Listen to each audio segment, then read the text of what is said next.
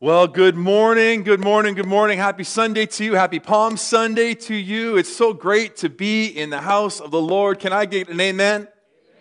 If you feel that way, come on now. It's good to be here. And it's good to be here on a sunny Sunday. Not a snowy Sunday, a sunny Sunday. And uh, man, oh man, when that sun shines in, it just makes church a little more enjoyable. I'll tell you that much.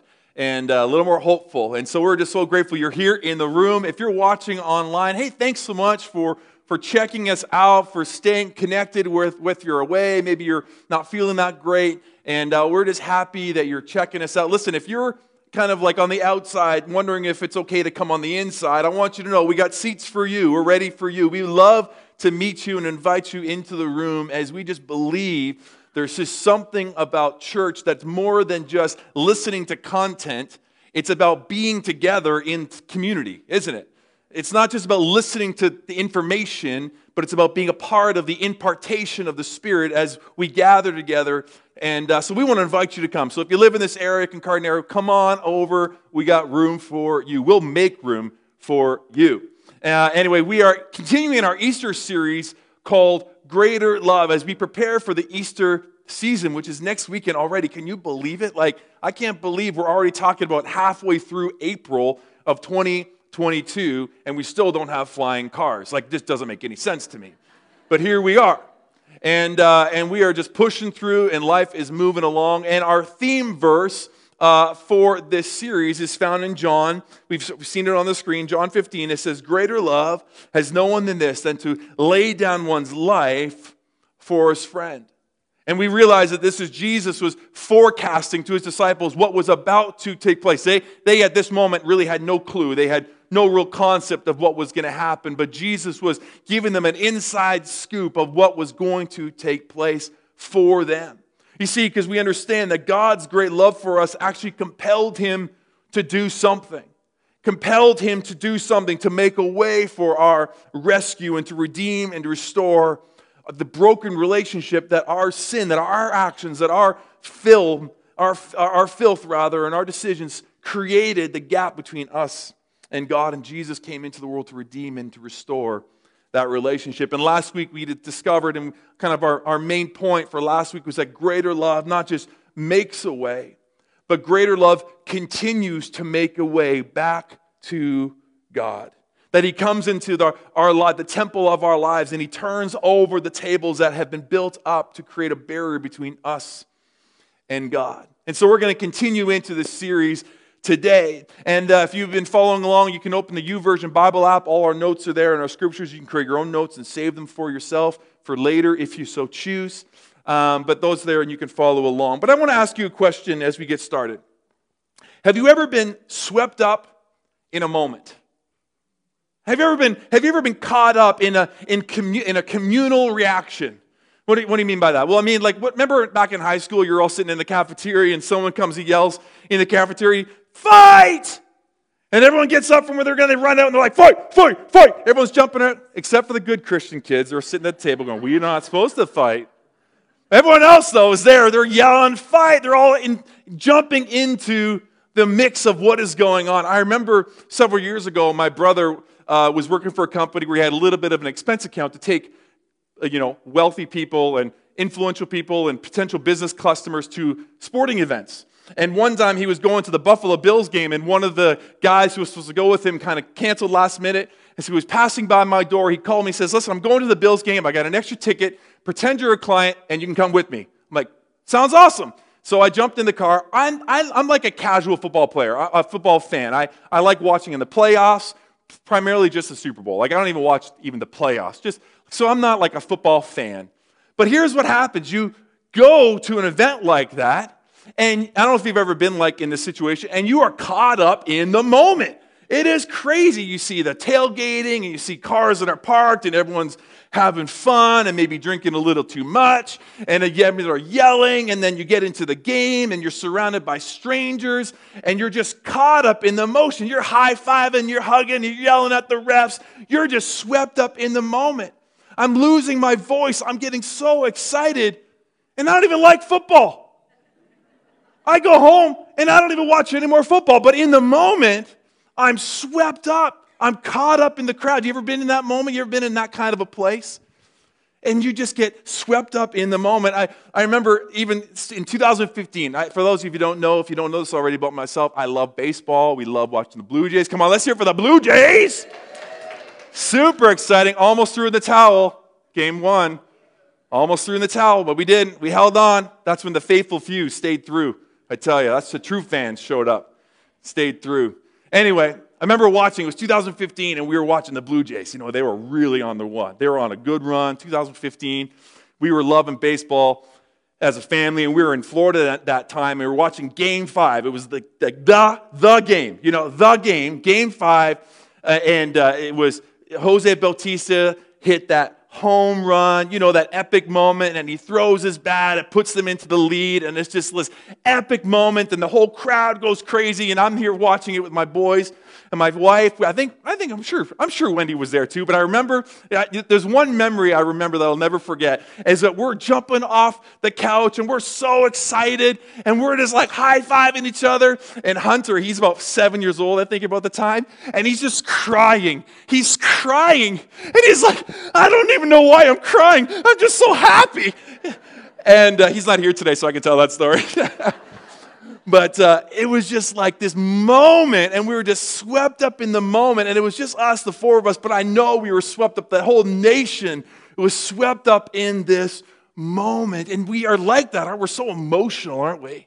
We're so emotional as people. And the truth is, a lot of our reactions to the things are influenced by masses, aren't they? They're influenced by others, and we get swept up into the relevance and the hysterica, hysteria of the moment. Sometimes these moments are even justified. It's like when, when and here's another football reference for you, but when the, when the, uh, the when the New Orleans Saints defeated the, Philip, the Philadelphia Eagles in the postseason route, the very first postseason route to the NFC Championship, just a year after, the next year after Katrina just devastated New Orleans. It's sort of this like Cinderella story that you're just rooting for the home team. You're rooting for them because they had such a tragic year and you're kind of swept up into the moment that they made it to the champions. They lost in the championship, but they made it to the championship, you know. And there are other times you see where you're swept up in the moment the opposite way, where this is something I'll never fully understand, is that when your team does win, you go and destroy your city. Like you loot and vandalize and destroy your city as you celebrate the fact that your team just beat the other team, which doesn't make any sense to me, but you get swept up in the moment. And this happens to us, doesn't it? One of the things we see in the Gospel of Mark is, is how often he emphasizes people's reactions, people's emotions and reactions towards Jesus, whether it was amazement or, or shock or confusion, joy, or even indignation. And I imagine it was so easy to get swept up into the excitement. Jesus was speaking to thousands, multiple times. Thousands of people are, are on a hilltop. Thousands of people are following him. Thou, can you just imagine what that would look like? What that would feel like? We know what it's like going to a Jays game or going to a Leafs game and you're seeing thousands of people, but this is kind of happening on the hillsides and in the countryside. Thousands of people are leaving with just the shirt on their back going and following this man. They're amazed, they're, they're swept up in the moment. I mean, Jesus was doing things that no one had ever done. He, he was saying things that people had never said. People were amazed by this man named Jesus, and some were beginning to see that he was maybe more than just a rabbi. Some were beginning to believe that he was more than just a good teacher. Some were beginning to believe that he was actually the Messiah, the long awaited Son of God. And we're, swept, we're swept up in the moment as, as we kick off this Holy Week, this, this Passion Week, as we gear towards Easter weekend. I, I want to take a moment and dive into two scenarios where people were swept up in the moment, where the crowds were swept up in emotion and just sort of if we can glean from this a little bit of how jesus responded and in, in, in, more in, in better context to even our, our theories like how his greater love what, what kind of greater love is, is, is in this is, is resembled in this context for today. And so the first one is found in mark 11 7 to 10 as jesus rode into jerusalem we read this text. It says when they brought the colt to jesus they threw their cloaks on it and he sat on it and many people spread their cloaks on the road, while others spread branches that they had cut in the fields. And, they, and those that went ahead and those who followed, what did they do? They shouted, Hosanna! Hosanna, blessed is he who comes in the name of the Lord, and blessed is the coming kingdom of our father David. Hosanna in the highest. we have this beautiful picture, and you can imagine as palm branches are being waved, as colorful garments are being thrown on the ground, as Jesus is riding in. There's this entourage of people going ahead, and there's this entourage of people who are following, and this beautiful parade, this beautiful procession of the King of Kings and the Lord of Lords, as people are declaring that God is here. People began to stir, and suddenly everyone was getting swept up in it. I believe there are people who were not really sure what was going on, but they knew something was going on, and so they, they followed in, they migrated in, and they, they joined into the crowd. They, they started chanting and cheering. Even maybe some of them didn't even know what was up, but they chanted and they cheered. They got swept up in the emotion. You see, this phrase, in the highest, in the highest, it implies this utmost highest degree or the highest of heavens. Many scholars believe that people were like calling on heaven to participate they're calling on heaven, on the angels to participate in glorifying Jesus with cries of salvation to confirm the growing suspicion that he was the promised Messiah. Listen, they were declaring that this was the man, this was the person that we have been waiting for for thousands of years. This is him. And for the last three years, the people had seen and they heard these stories and the, these amazing miracles and, and revolutionary teaching and authoritative teaching. And, and these shouts of adoration showed that, at least for some of them, at least for some of them in that crowd, they truly believed that this was the Messiah. That he was finally riding in to bring salvation and to free them from the Roman captives, captors and establishing an eternal, everlasting kingdom. I imagine it was a beautiful day. Like I imagine the excitement. I, I imagine the, just, the, just the tone of the day would have just been full of joy and hope and expectation. You, you know, you've been in those kind of moments, those kind of carnivals, those kind of excitement where you're just, the energy can just, as the, the environment is just about to explode. Everyone is so happy and excited. It's like you're forgiving your neighbors, you're hugging your mother's in law, your mother-in-law, like everything is good. that is a miracle for some of you, right? Anyway, it's a miracle. It's a good day. You know, it's a good day. But the sweeping, hope filled emotion didn't last forever. In fact, it was only a few days later. It was only a few days later that the same crowd who cheered when Jesus arrived began chanting for his death. Swept up in a moment. The same crowd that cheered for his arrival, that was proclaiming Hosanna in the highest King of Kings and Lord of all, blessed is he who comes in the name of the Lord, a few days later began chanting for his death. Crucify him. Crucify him. We see this in just a few chapters later in the Gospel of Mark. It's that Pilate is talking to the mob. He, he's speaking to the crowd, and at the head of this are the Pharisees and the Sadducees who are, who are plotting this plan, who are working hard to, to crucify Jesus, put an end to this blasphemer who, who is disrupting their religious sect and the religious order and their, their position in Jerusalem. And they, they, they, they, they manipulate the mob to go with them in their favor. And Pilate is addressing the mob, he's addressing the people. He's like, What shall I do then? with the one that you call the King of the Jews. Crucify them, they shouted. What? What, what crime has he committed? said Pilate. But they shouted all the louder, Crucify him, wanting to satisfy the crowd.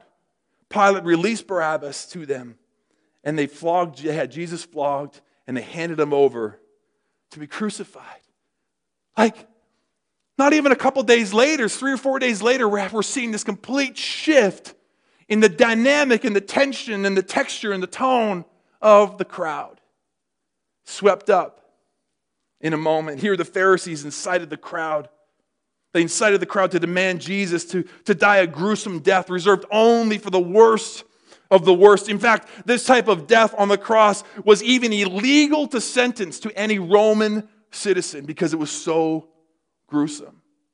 But the, but the Pharisees incited such rise against Jesus. And on this side of history, it's easy to cast judgment. It's easy to shame all these people. How, how, how could they be so fickle?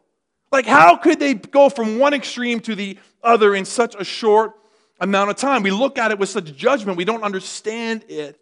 How could they be swept up in the moment and actually miss the Messiah, the one they've been waiting for for thousands of years and is right in front of them? And how can they miss it? Like Peter, like the Apostle Peter, we think to ourselves, we would never do that. Like we would never let ourselves be swept up in emotion of the crowd or, or deny Jesus with our thoughts or our words or our actions. But if we were honest with ourselves, if we were allowed ourselves just to be a little bit vulnerable, if we allowed ourselves to be a little bit truthful, if we got off our perch for a moment, we would all, we all are led by our emotions at times, aren't we? We're all swept up in the moment. And, and in moments, we place our present and temporary feelings and frustrations and pain and discomforts ahead of Jesus. Times we place our wants, our immediate wants, ahead of Jesus. And in doing so, we become part of the crowd. And in doing so, we become part of the problem. And in doing so, we become the mission to which Jesus came into this world. See, Romans 8 5 8 says, For God demonstrated his own love for this, that while we, all we, all of us were sinners, Christ died for us. He didn't just die for the few in that moment, He didn't just die for the reckless, the Jews who missed the moment in that moment.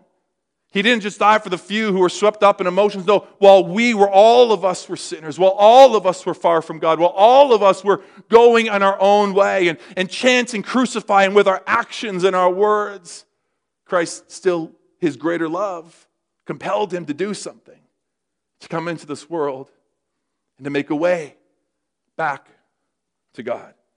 And so in here, we actually get a, get a, get a glimpse, uh, get another glimpse of what this greater love actually means. You see, greater love is not fickle, it is not emotional. Greater love, rather, is motivated by mission.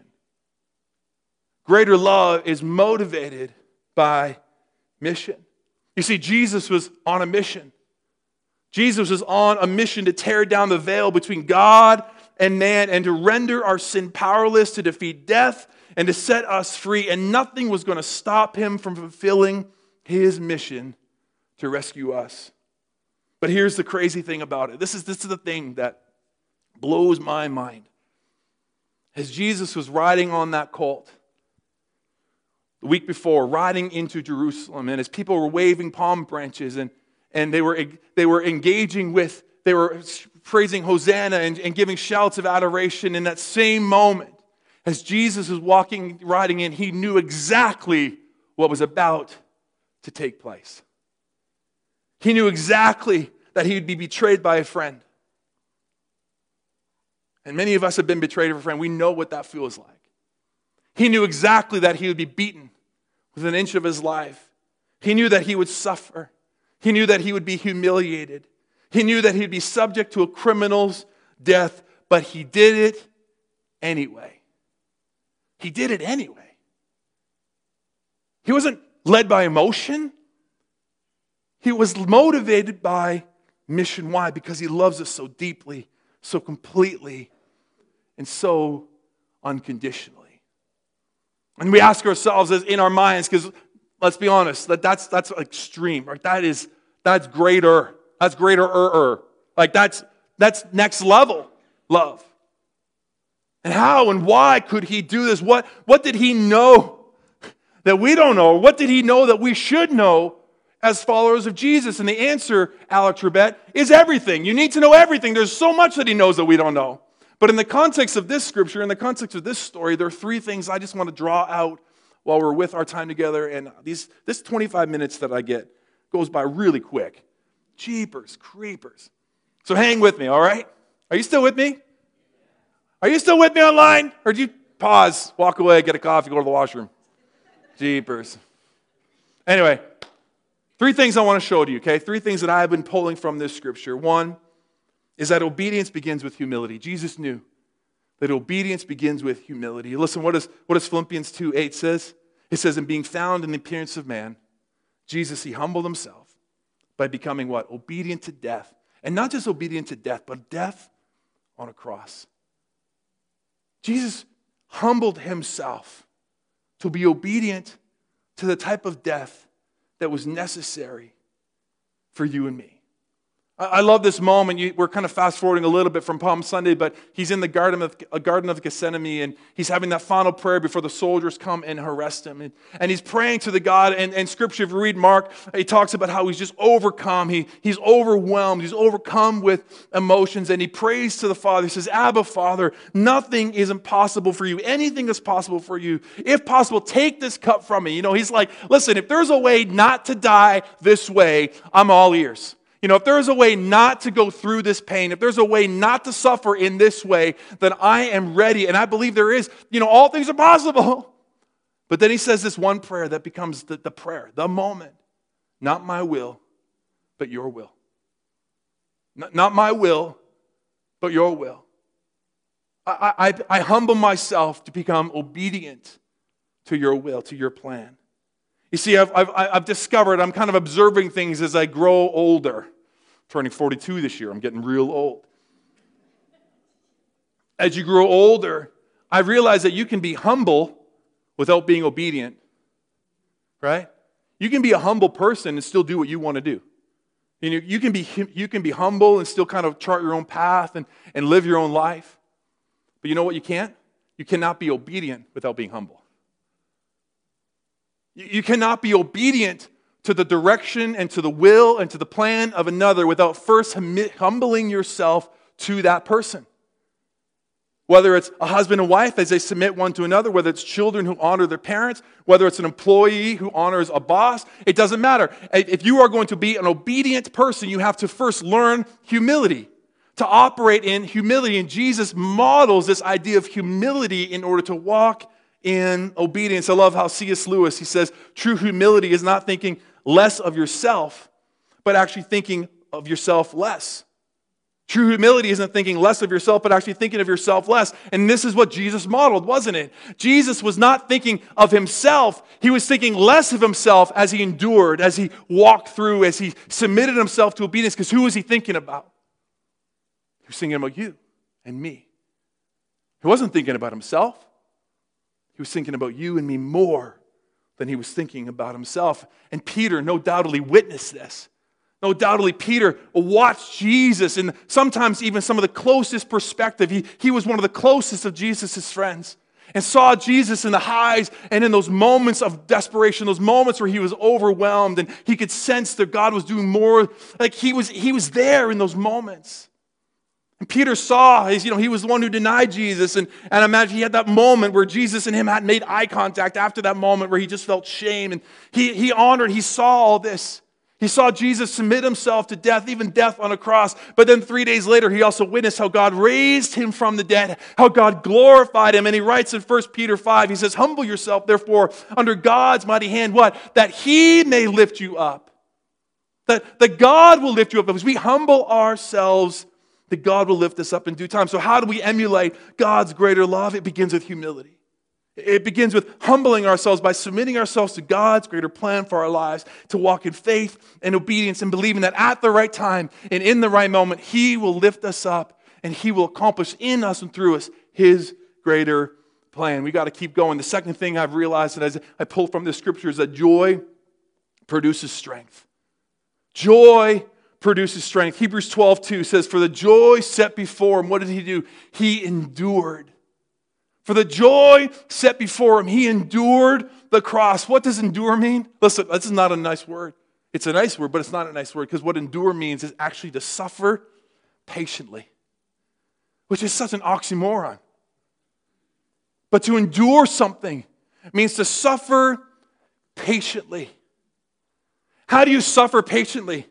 The only way you and I can suffer patiently is when we know more than they know. It's the only way. When we see more than they see, when we understand that there's something greater happening than what you are trying to do to me right now in this moment. There's a bigger picture at play, and Jesus endured. For the joy set before him, he endured. He, he, he suffered patiently. And Nehemiah talks about how the joy of the Lord, what? Is our strength, right? The joy of the Lord is our strength. And what is this joy that Jesus had? What is this joy that was his strength? It the joy of redeeming and restoring us into right relationship with God. It was to make us the children of God and to give us everlasting life. Jesus had an eternal perspective. He didn't just see what they were trying to do, he saw more than they were trying to do. John Maxwell, I use this quote all the time when I'm talking to our, our team, is that leaders see more than before. Leaders see more and before. Jesus saw more than what people could see, and he saw long before they could see. He knew what was going to happen. He had, he had a greater vision for more and before, and Jesus had that. That's what he endured because he could see. He patiently suffered because he saw more and before. And as he struggled and as he suffered, the thought of restoring you and I back into relationship with God gave him joy and the strength to endure. Many of us have seen these movies, the Passion movies or the Jesus movies, and, and we see how they depict how he's carrying the cross and he falls because he's just exhausted, but he musters the will, he musters the courage, he musters the strength to pick up the cross and endure. And I believe the only way he could do that because he saw beyond the cross.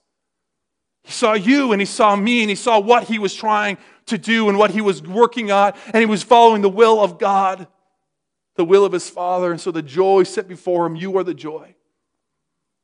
You are the joy that he patiently suffered. It's a reminder today that we need it, isn't it, as we reflect on greater love to maintain this eternal perspective. Every one of us need to maintain this eternal perspective to keep our eyes fixed on Jesus, on the hope of eternity. If we walk through life Don talked about this a little bit in his prayer. If we walk through life focused down, all we see is our problems, all we see is our circumstances, all we see is our challenges, all we see is our trials. If all we do is look down, we'll never succeed in life because we're consumed by it. As we fix our eyes on Jesus, the author and the perfecter of our faith, we are given the ability to patiently endure, to suffer through seasons of life that happen more frequently. But joy produces strength. The joy of the Lord.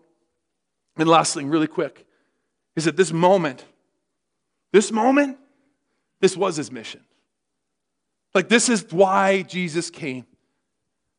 Jesus came as a baby, born to die, which is a foreign thought for us to even get our head wrapped around of how that could even take place. But Jesus was born to die. Jesus willingly entered Jerusalem knowing full well what would happen because he believed with his full heart that you and I were worth it. That the people were worth the temporary pain. That you and I were worth the short lived, temporary, excruciating, albeit excruciating pain. But you and I were worth it. And Psalm 18 says, Listen, he rescued us. Why? Because he delights in us. He rescued you because he delights in you. He rescues me because he delights in me. He finds delight in us. We are his heart. As a parent, any good parent would do whatever they could to protect their child.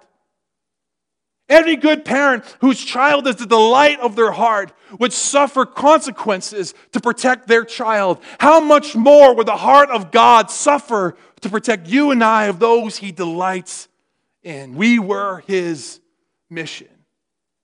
John 3:16. For God so loved the world. We know this. For God so loved the world that he gave his one and only Son, that whoever believes in him shall not perish but have everlasting life. This was the mission. This is the gospel. This is the Easter story. Peter again says in 1 Peter 2 that he bore himself our sins in his body on the cross so that we may die to our sins, but then live for righteousness, that by his wounds we are healed. Jesus knew what he was out to accomplish. And so, greater love is motivated by mission. Why? Because you and I are the mission. You and I are the mission. And he delighted in us so deeply and so passionately that he patiently endured suffering. So, what's our response to this greater love? What's our response today to this reality of this greater love that is motivated by mission? There's two things we can do. One, first, we can accept it. Maybe you're here today and you've never accepted God's greater love for your life. You've never accepted the love of Jesus. You've never accepted this truth and you never engaged in this relationship. Today is that day. Whether you're in the room or whether you're watching online, I'm, I'm telling you today, you, today is the day where you can simply respond and accept and begin the relationship with God to receive His greater love. The second thing we can do is we can participate in the mission. Listen, if you've received this greater love, then we have an opportunity, and dare I say, the responsibility to participate in the mission, to humble ourselves, to walk in obedience and at times, hear me now, don't, don't throw stones, even suffer. At times, we even need to suffer patiently with an eternal perspective. His greater love is not fickle. Greater love isn't casual. Greater love isn't tossed to and fro. Greater love is motivated by mission. And here's a thought I want you to think about today in your situation. Because sometimes we can say, well, you don't know how hard it is. You don't know how challenging my situation is. You don't know how hard it is. Maybe you're the only believer in your home, or maybe your spouse isn't following Jesus, or maybe you're in a, maybe you're, you're in, you know, you're, you're, you're overcome with sickness and hurt, and you can never see how God, why is God healing that person but not healing me, or why am I struggling and that person is not struggling, and you can paint yourself this victim, and you can, you can give yourself this scenario that just seems impossible to actually live the love of God. Can I hear tell you today, based on the story we're reading and the gospel story, the Easter story, is that the moment you're in doesn't stop the mission you're on. The moment you're in doesn't pause the mission you're on. We have a mission to God despite of what we see, despite of what we feel, despite our circumstances. We are motivated by mission to patiently and silently endure. Endure. I know life isn't easy and I know life is difficult and even painful, but God's love is greater and greater love doesn't give up on us. And I believe that greater love and our response to God cannot give up on Him. We push through with Him as our focus, with the joy of the Lord as our strength. We humble ourselves and make us obedient to whatever lies ahead, even if whatever lies ahead is not awesome even whatever lies ahead is a bad day. We patiently suffer, we endure, and we put Jesus first. So here's my prayer for you today. If you're going to get swept up in a moment, if you're going to get swept up in a moment, get swept up in the reality of who Jesus is and what he has done for you. If you're going to get swept up in a moment, get swept up in the Spirit of God as he leads us to accomplish his work that he's called for us to do, which is what? It's really simple. Is to tell people about Jesus. It's to live a life of overflow of joy, hope, peace, so that others may know and see that Jesus that you and I have received. I'm going to invite you to stand to your feet. Listen, the band's going to lead us in a song in a moment, Hosanna. And listen, the beautiful part of this is that we declare that God is good even if our situation is not. You know that you that God doesn't change, that God is the same yesterday, today, and forever, that He is good even if our situation is not. And so as we cry out Hosanna, it's not dependent on your feelings. It's not dependent on your situation. It's all rooted and dependent on who God is. And so as that band continues to lead us today, as that band, as the band leads us in the song of Hosanna, I want us to raise our palm branches, to raise our hands. And I know, I know this is going to be awkward for you. Not for all of you, but for some of you. But you think it was this, do you think this was awkward? Like, I'm not trying to shame anybody, I, am not, but I, sometimes we need a little bit of like tough love, right? We need a little bit of tough love. And some of us are just, we're, we're, we're like, okay, God, you got my heart, but my hands are in my pocket. No, no, no, come on. Jesus gave his whole life, he gave his whole self. The least we can do is give him ourself. The least we can do is push on our emotions and how we feel right now and say, God, you gave everything for me. And today I'm going to give you as much as I have to give, and I don't, might even feel like just a little bit. but I'm going to give you everything I have. Can we just lift up our hands? Come on, I want to encourage you across this place. God, we just declare your praise. Lord, we did cry Hosanna in this place. We cry Hosanna. Come on. We cry Hosanna in this place. We declare, Glory is He, great is He who comes in the name of the Lord. Blessed is He. Come on. Praise you, Jesus. We praise you in this place, God. Hosanna in the highest. Let's go. Let's praise Him today. Hosanna.